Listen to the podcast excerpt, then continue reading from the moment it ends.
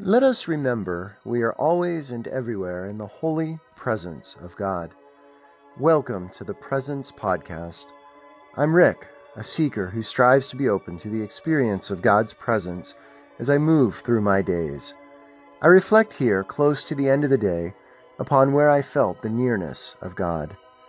As I mentioned on yesterday's cast, I return after a long Christmas break to teaching on Monday. Around noon today, I went to the high school where I've been teaching now for five and a half school years. As I've been the primary teacher in this room for three and a half of those years, I've been able to create the space as I've seen fit.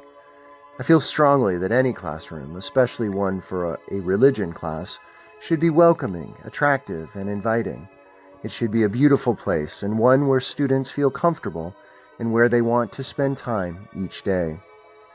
Today, as I move the desks from the midterm seating setup for mid December back to my usual day to day arrangement, I was mindful of the space and the inherent holiness of it.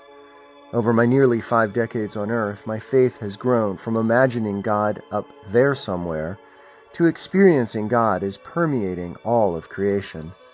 The theological term for this is panentheism, which means that God infuses everything. This should not be confused with the more commonly known pantheism, in which God is everything.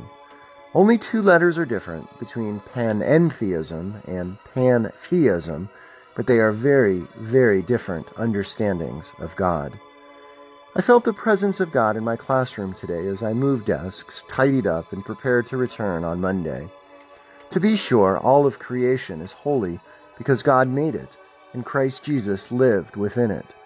Yet some places are more clearly experienced as holy because of the function they serve.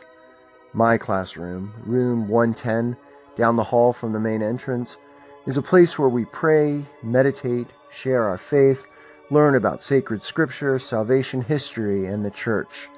Sometimes we even sing, create art, and watch films within its walls. It's been more than two weeks since I last set foot in my classroom, and it was more dusty and disheveled than I remembered it to be. Yet it felt good to be there, and I thank God for the service that I'm able to do in that holy space. What spaces do you experience as holy? Which spaces, particularly ones you enter and exit each day, are actually more holy than you may realize? How can you become more aware of the presence of God in these spaces?